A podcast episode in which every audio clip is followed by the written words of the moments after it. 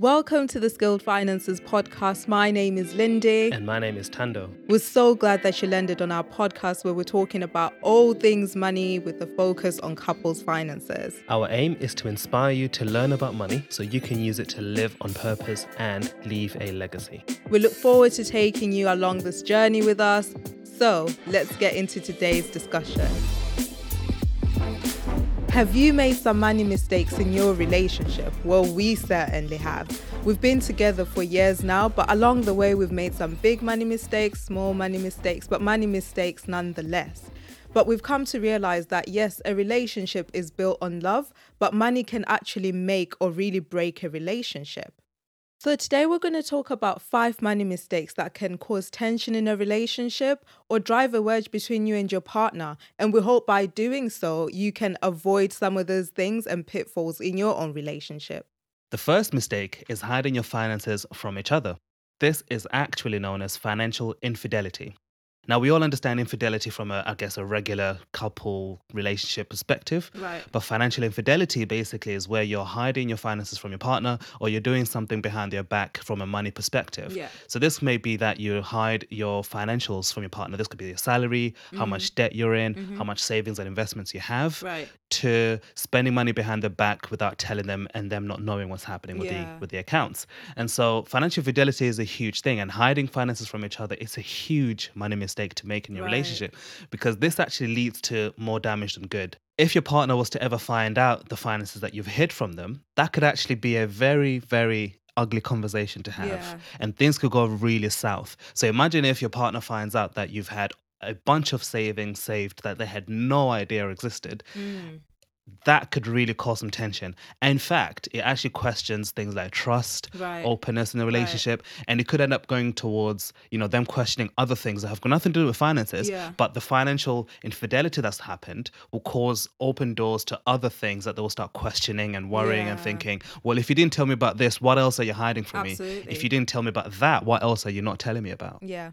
And I love that you mentioned the last bit because I, I think I would definitely be the type of person to do that where I'm like, mm, okay, so you didn't tell me about this money. What else are you really not telling me about? And it happens because when you talk about trust, trust is a really big thing in a relationship. And you also have to trust each other when it comes to your finances. So I would definitely be like, so what else? What else? What else have you been hiding? What else didn't I know about? So it's definitely a big money mistake.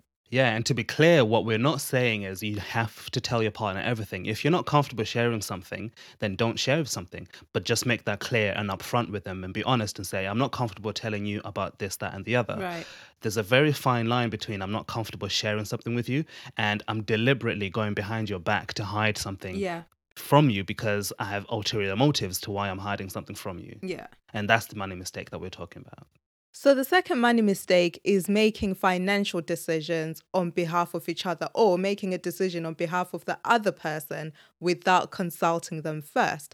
So just to give you a random example, right? Christmas is coming up, right? So imagine one of you just deciding that, okay, this year we're just going to host both of our families at our house. But on top of that, we're going to get them gifts. And on top of that, we're just going to host them and pay for all the food. Now, this is already going to impact your finances because you're covering everything to do with Christmas. However, you've also not had that conversation with your partner to then sort of see, like, okay, where do our finances stand? Number one. Number two, can we actually afford to host everyone, pay for the food by ourselves, buy everyone gifts? But you've then gone and made that decision by yourself. Yeah, absolutely. And the reason why this is such a big mistake is because you're making a we decision Yeah. by yourself. And it's then like, well, when did we decide to do this thing? Because at the end of the day, you decided on your own. And then I'm just having to pull up my wallet and pull up my card and pay for something that I had no say in doing. And this is such a huge mistake because, as you can imagine, mm. this will lead to so many money issues and Right. money conversations being had that are not going to be positive. Yeah. And also, it's just going to create a bigger rift between the two of you because instead of now you both enjoying that Christmas together, Yeah. you're now going to be butting heads basically Right. during Christmas instead of just enjoying it together because you've put yourself or put your partner even Yeah. in a very interesting position where they didn't want to be in in the first place or a position that they had no say in being in the first place. Right. And think about the fact that it also causes resentment. Yeah. Because then, if you had done it, I would probably resent the fact that, hold on a minute, why would you make such a decision without talking to me? Number two, what if I wanted to drop in some ideas of what we should do for Christmas? So it builds a lot of resentment. And this is where the tension comes in in your relationship. So it's definitely worth having conversations about those things and agreeing on what to do when it comes to your finances. The third money mistake that couples make is leaving all the financial responsibilities to one partner. Mm. Now, we understand working together as a team, and if your partner is very good at budgeting, better than you, you can, you know, let them do the budget. Yeah. And if your partner is better at managing the investments or everything else, you can let them manage that side of things. But what we're talking about is where you completely be ignorant about your finances and you say, My partner sorts everything out for me. Yeah. I'm not going to be involved in any single thing or Right. any single part of the finances. The reason why this is a huge, huge problem is because, well, anything can happen to your partner.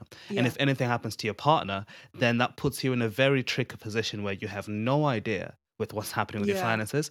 You have no idea how to manage your household bills. You Yeah. have no clue about what your investments look like or what this looks like.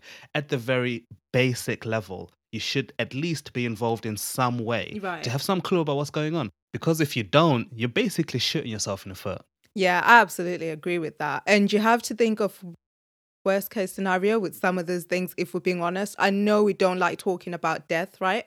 But we have to be completely honest with ourselves. If anything was to then happen to your partner such as death, you wouldn't even know where to begin because you've so you've been out of the loop with your finances you've been out of the loop with things like your bills like not knowing when they come out not knowing what sort of bills you have it's worthwhile just having the basic knowledge like you were saying and just to give you an example we are a bit like that where Tando is really good with the investments and I'm really good at budgeting and knowing the bills and renewing the bills and stuff. However, we have monthly meetings about these things where he will tell me, well, this is what's going on with the investments. This is where the investments are and stuff like that. This is how much we have. I'll have a look at them, see what what we're getting and stuff like that. And vice versa with the bills and the budget. I've got a spreadsheet, right, where I've listed all the bills, when they need to be renewed, how much they are, and we'll sit down and we'll have that conversation that look, this is where we stand with the bills and stuff. So it's worthwhile having that conversation, at least be in the know, rather than to just completely say, no, I'm not good at it. I don't really want to know about it. At least know something. Just in case the worst case scenario does happen, you're at least in the loop of what's going on. You know where you stand financially. Yeah, and another worst case scenario is if you split up. Right. And if things end up really ugly, your partner could essentially abuse you financially in the sense of they literally take advantage of the fact that you haven't been involved. They walk away with, Mm. I guess, all of the assets and all of the money, and you're left with nothing. But you're Yeah. not n- aware of these things, so Yeah. you might be caught off guard. So, the fourth money mistake is imposing your money beliefs on your partner. Now, if we're being honest, imposing anything on your partner in a relationship is, yeah, is a big no no. And it's such a big deal because if you think about it, your partner has their way of doing things, you have your ways of doing things. And it takes a lot once you're in a relationship to sort of start coming together and doing things together.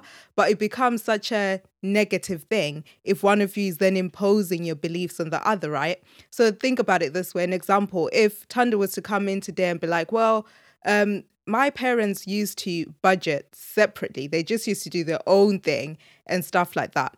Um, that's what we should start doing in our relationship. But then I'm coming in like, well, no, my parents used to budget together and stuff. Already we're butting heads. It takes a lot for us to then come together and be like, okay, let's sit down, let's have a conversation about this, and let's find a way around it. But if I try and impose my beliefs on him without trying to see where he's coming from or trying to understand his perspective or why he's saying, okay, let's budget separately or something like that, then that's where we have a problem. Yeah, and the reason why imposing your beliefs to your partner is a huge no-no is because like you're basically disregarding their own opinions Yeah. and their own money beliefs and their own perspectives.